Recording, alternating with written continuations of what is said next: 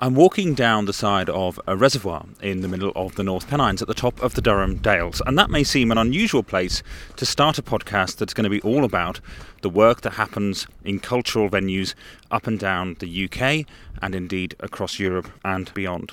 My name's Robin. I'm the digital director of the Association for Cultural Enterprises, and I've started the podcast here because this is the place that I come to do my thinking. It's the place where I come to just chew over the events of a day, a week, a month, and think, right, what can I do differently? What can we do better?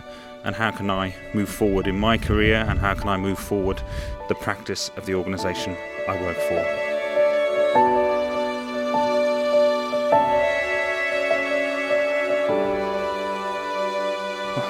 Stepped in out of the uh, the wind, and I want to introduce the speaker that we're going to have on this first edition of the podcast. This first edition is going to be a little bit unusual. Normally, we'll hear from uh, quite a few voices from across the sector. We'll pick a subject, and over the course of 20 to 30 minutes, we will look at that subject from many different angles. But on this occasion, we're going to hear from just one person, and that person is Darren Henley, the Chief Executive of Arts Council England. Now, whether you're listening to this in England or not, Darren is someone who's really worth listening to, alongside being the chief executive of one of the most influential funders in the sector in the UK. He's also a published author on the subject of culture and innovation and creativity. What you're about to hear was recorded at the Association for Cultural Enterprises conference in February 2019. To hear someone of Darren's influence talking about his excitement and admiration for the world of cultural enterprises, to hear the statistics on growth that he quotes, the importance of the mixed model in funding organisations, to hear him talking about the fact that talented entrepreneurs are cultural leaders in his eyes, to hear him talking about the role between cultural enterprises and cultural organisations and town centres, the interplay between the two, the role of artisans, is all really exciting. And I think Darren uses language here that you may find useful in talking to other people about the work that you do in talking about the value of cultural enterprises. It really is worth a listen. So here's Darren Henley. Good morning. Hello, Brighton. So I am really, really pleased to be here, and it's uh, it's great. It's something that I think is really, really important. I do remember first having our first meeting up in the northeast with the organisation before you uh, before you became uh, one of our MPOs, and um, I came away from that really excited. And I thought, yeah, this is these are the sorts of people that we should be working with. This is the sort of organisation that maybe not everybody knows about, but that uh, we want to really see grow in the future. And I suppose today I'm speaking to an organisation that has in recent years evolved in many ways in parallel uh, to my own organisation. Um, we, shame, we share uh, the same objective to ensure that our arts and cultural ecology has the resources, whether investment or skills, to thrive. And we do want to see a thriving arts and cultural sector. And our evolution uh, is reflected in our changing names and missions. The Arts Council of Great Britain became Arts Council England, with additional role of funder and development partner to museums and libraries. The Museums Trading Association became the Association for Cultural Enterprises and now has 470 members across cultural institutions and suppliers, including many organisations that we invest in. And last year, you joined our national portfolio as a sector support organisation, and we're very proud of that. And you and your members do such brilliant work. And as one of your members commented, and I quote, Everything that ACE does is just so useful, so informative, really dynamic, and really interesting. I'm sure you'll have heard recently the BBC on their website and on you and yours about the progress made by museum and gallery shops. Uh, you've been billed as the, and I quote, unlikely stars bucking the downturn in retail. And the BBC highlights how many visitors are now coming to museums and galleries specifically to visit their shops and the quote, once stocked with little more than key rings and badges for visiting school children, you now offer designer homeware and exclusive gifts and attract shoppers looking for presents with a cultural touch. And the article picked up on the experience of quite a few places, and it's always a danger when you do the job that I do, you pick out one and everyone else is very upset. I didn't pick out, so I apologise to everyone else. I did read the article, I know there are lots of other examples, but I'm going to uh, pick out the, the, the Baltic in Gateshead, which has 400,000 visitors a year, and 70% of them go to the shop. And since the Baltic opened in 2002, the shop has expanded from selling books to offering quirky gifts prints for all pockets, and specially commissioned products. And you can get a finger puppet for 50 pence or a print by Antony Gormley for 800 quid. And it has annual sales of half a million pounds. And the news may have focused on the experience of museum and galleries, but these are headlines in what I see as a developing story about the increase in income from supplementary activity across the arts and culture sector.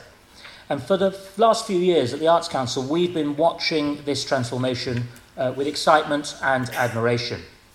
I think the extent of the progress first became apparent when we crunched the numbers at the end of 2016 uh, and found that over the previous three years, across our national portfolio organisations, earned income from commercial revenues had grown by 25%.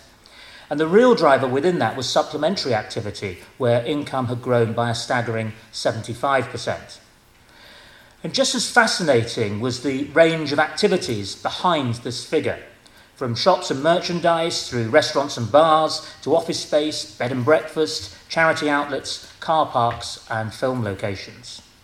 And behind these figures, there was what I would say is a really extraordinary entrepreneurial energy that was awakening. We're currently, right now, looking at the figures from our latest uh, annual survey, and while we're still sorting out and looking at the uh, teasing out the stories and the particulars, our first impressions is that that rate of progress is being sustained, and we'll know more about these figures later in the year. But I'm expecting us to have a good story to tell, and I want to say right away to thank you and to celebrate the brilliant work that you are all doing in this area.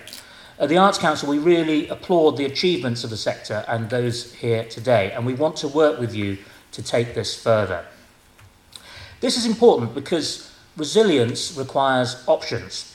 The mixed model that we have for funding must be the basis for long term security for the arts and culture sector. Over the years, people have often asked for simple ways to solve the dilemma of arts and culture funding. But though at times it may seem difficult, the mixed funding model that we have in this country, with public money working alongside earned income and philanthropy, is the best model because it doesn't make any of us hostage to fortune. It protects us against the uh, changes in government policy and champions the artistic integrity of cultural organisations. It's a strong model. But it's taken a long time to develop, and we're all still working on it. Without doubt, attitudes are changing, and there's a new generation of cultural leaders who are also talented entrepreneurs, and vice versa. Talented entrepreneurs who are also talented cultural leaders. There's more respect and more interchange. Of course, there will eventually be definitive change. Uh, but we must assume at the moment that public funding for arts and culture will continue to be tight. And communicating that reality, dealing with it, preparing for further change has been a major focus of the Arts Council's work. We will continue to help develop resilience across the sector, looking at new income streams, building financial and strategic partnerships, and ensuring the work we invest in has genuine cultural ambition. You're very lucky because that cultural ambition gives you unique cultural products to work with. Right now, our high streets are in trouble with fierce online competition driving discounting, cost cutting, and consolidation. And there are many causes of this. But part of the problem has been the homogenisation of the high streets, the conformity of products, and its lack of flexibility at a time when people have such wide choices elsewhere.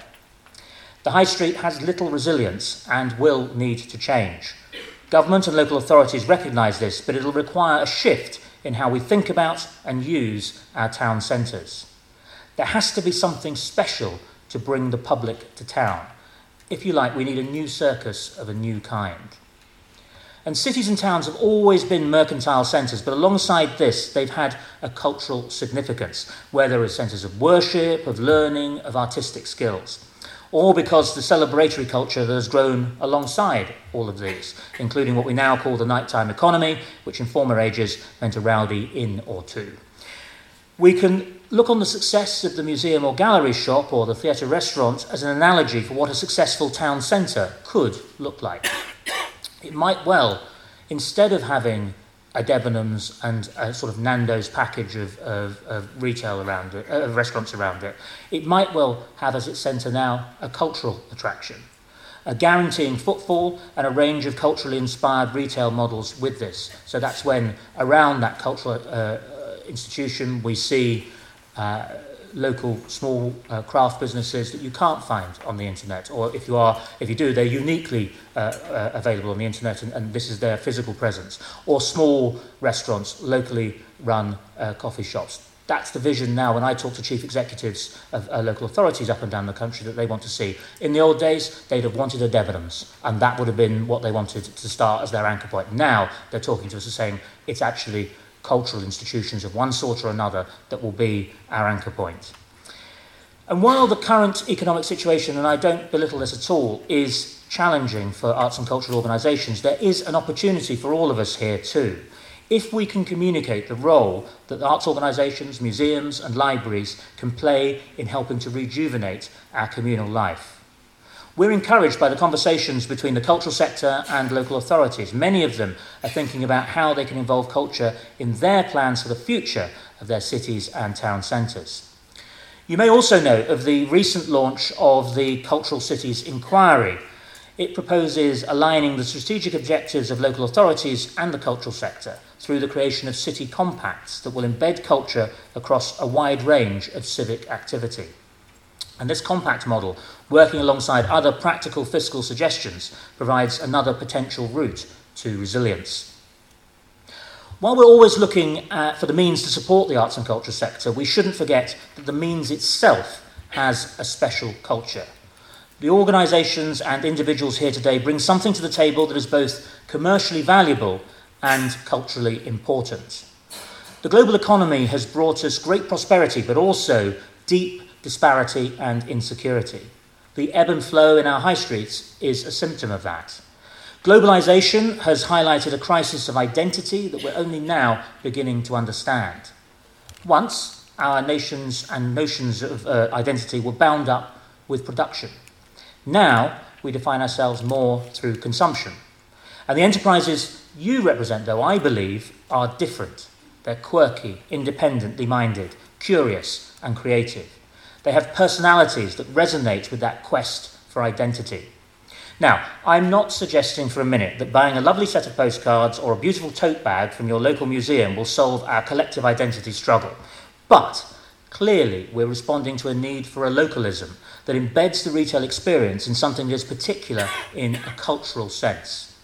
You offer customers products and experiences with an aesthetic and ethical value that may also connect them to place and time something that's beautiful, useful, and reminiscent.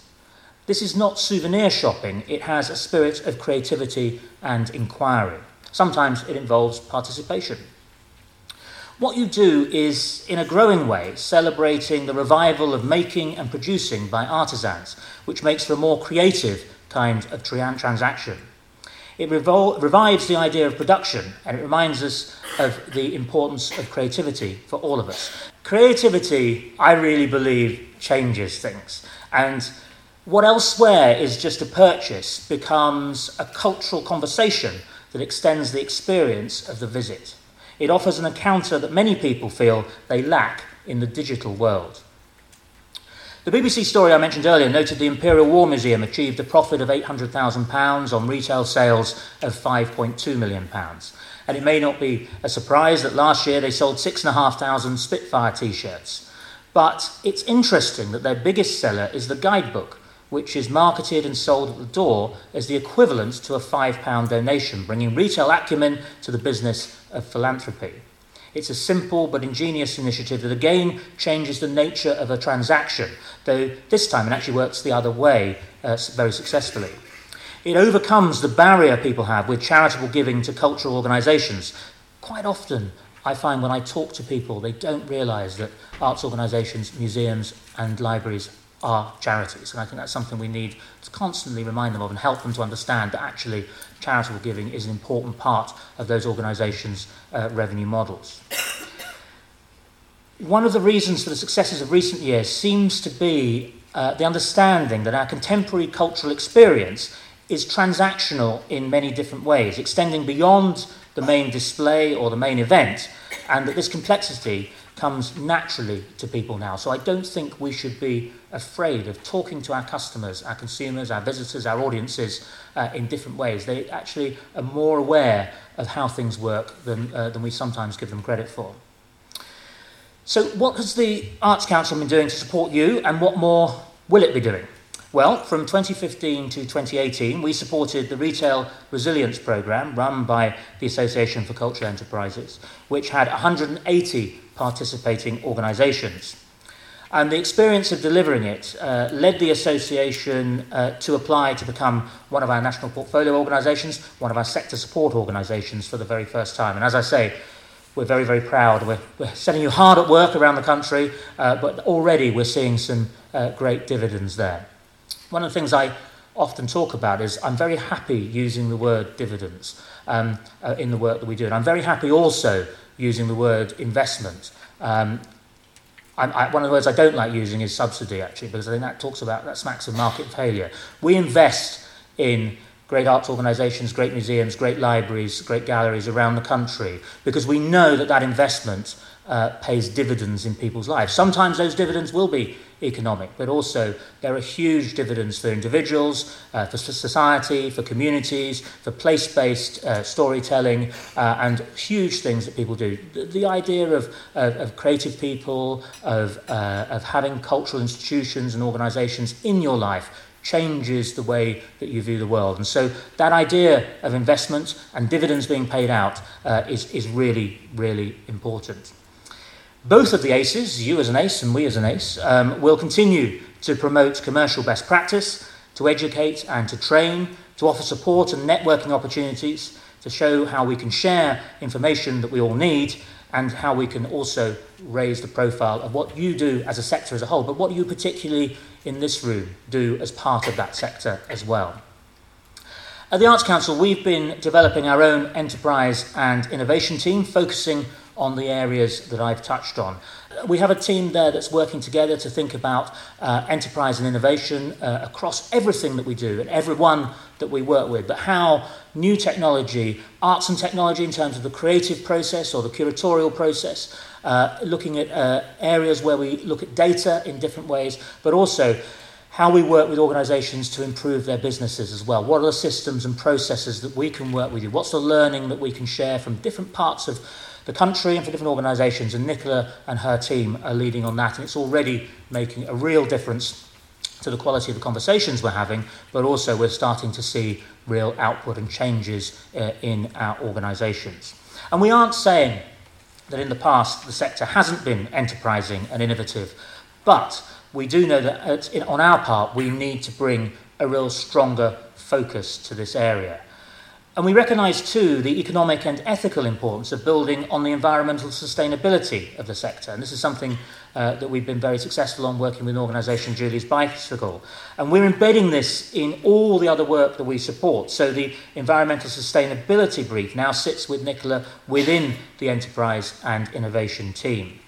And across our enterprise, audience insight, and arts and technology teams, we're also supporting digital upskilling in the sector. One of the things we hear is that um, uh, we don't often have the knowledge and the expertise and the skills to take ourselves as organisations to the, to the technological place that we need to be.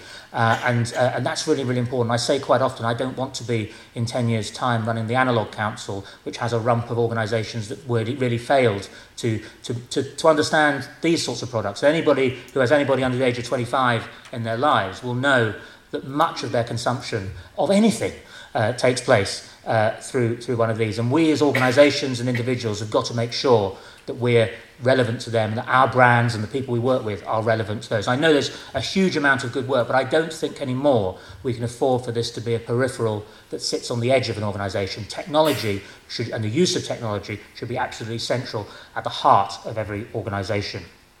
And we've actually now, just this week, uh, uh, just started this week, we have nine new tech champions based in our nine offices across the country and uh, as part of our digital culture network. And their job will be to specifically focus on developing the skills and the digital skills of arts organisations, museums, and libraries. And they'll work alongside our existing team of uh, relationship managers. So they will be there specifically to help with those tech challenges that organisations, particularly smaller organisations, uh, might have.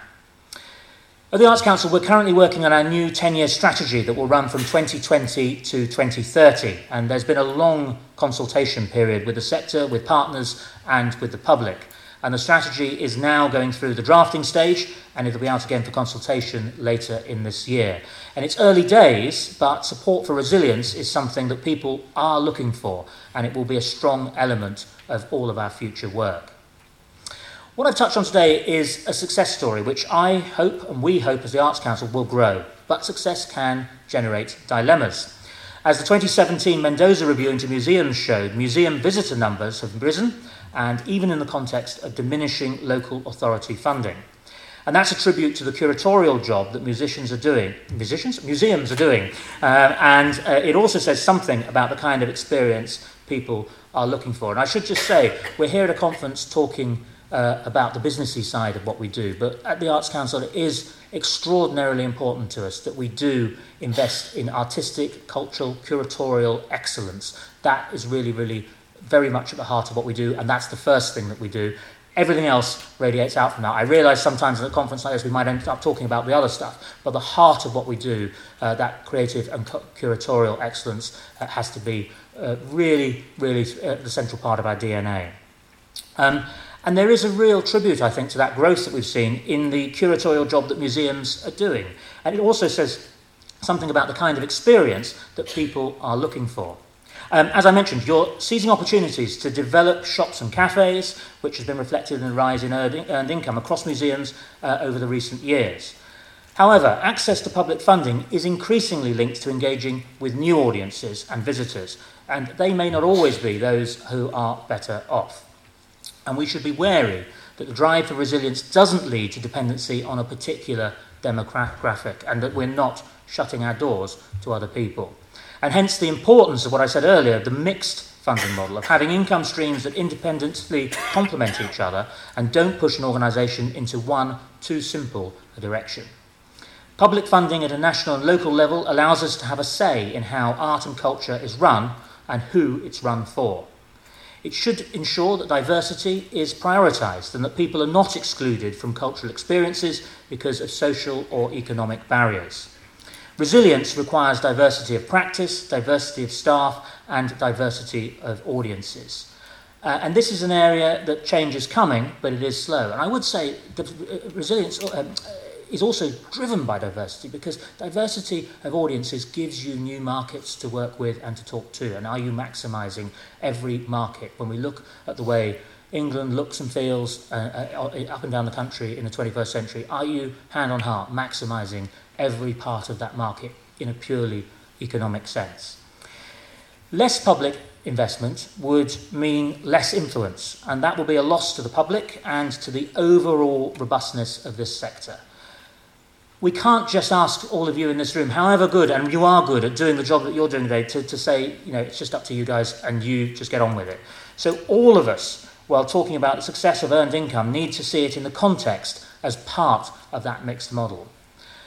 We need to be advocates too for public investment and the value of arts and culture sector in the wider community. At some stage, there will be uh, a spending review post Brexit. Uh, the government has signalled that. We don't know when it will be because we don't know when Brexit will be or what Brexit will look like, but it will come at some stage. And I think we should do more to shout more about the importance of the impact that you and your organisations have on the wider economy.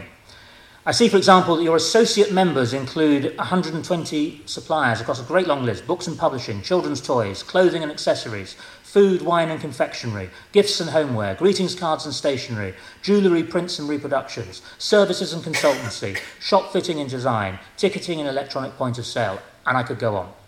It shows that the cultural economy has an increasingly broad and deep reach, creating jobs and supporting communities across the country. It's an important story showing what has been achieved with the stimulus of public funds and what more we could do. It shows that with our nation's extraordinary cultural assets and your ingenuity and business acumen, cultural investment can create a cultural enterprise economy. Thank you for what you do, and thank you for listening to me this morning.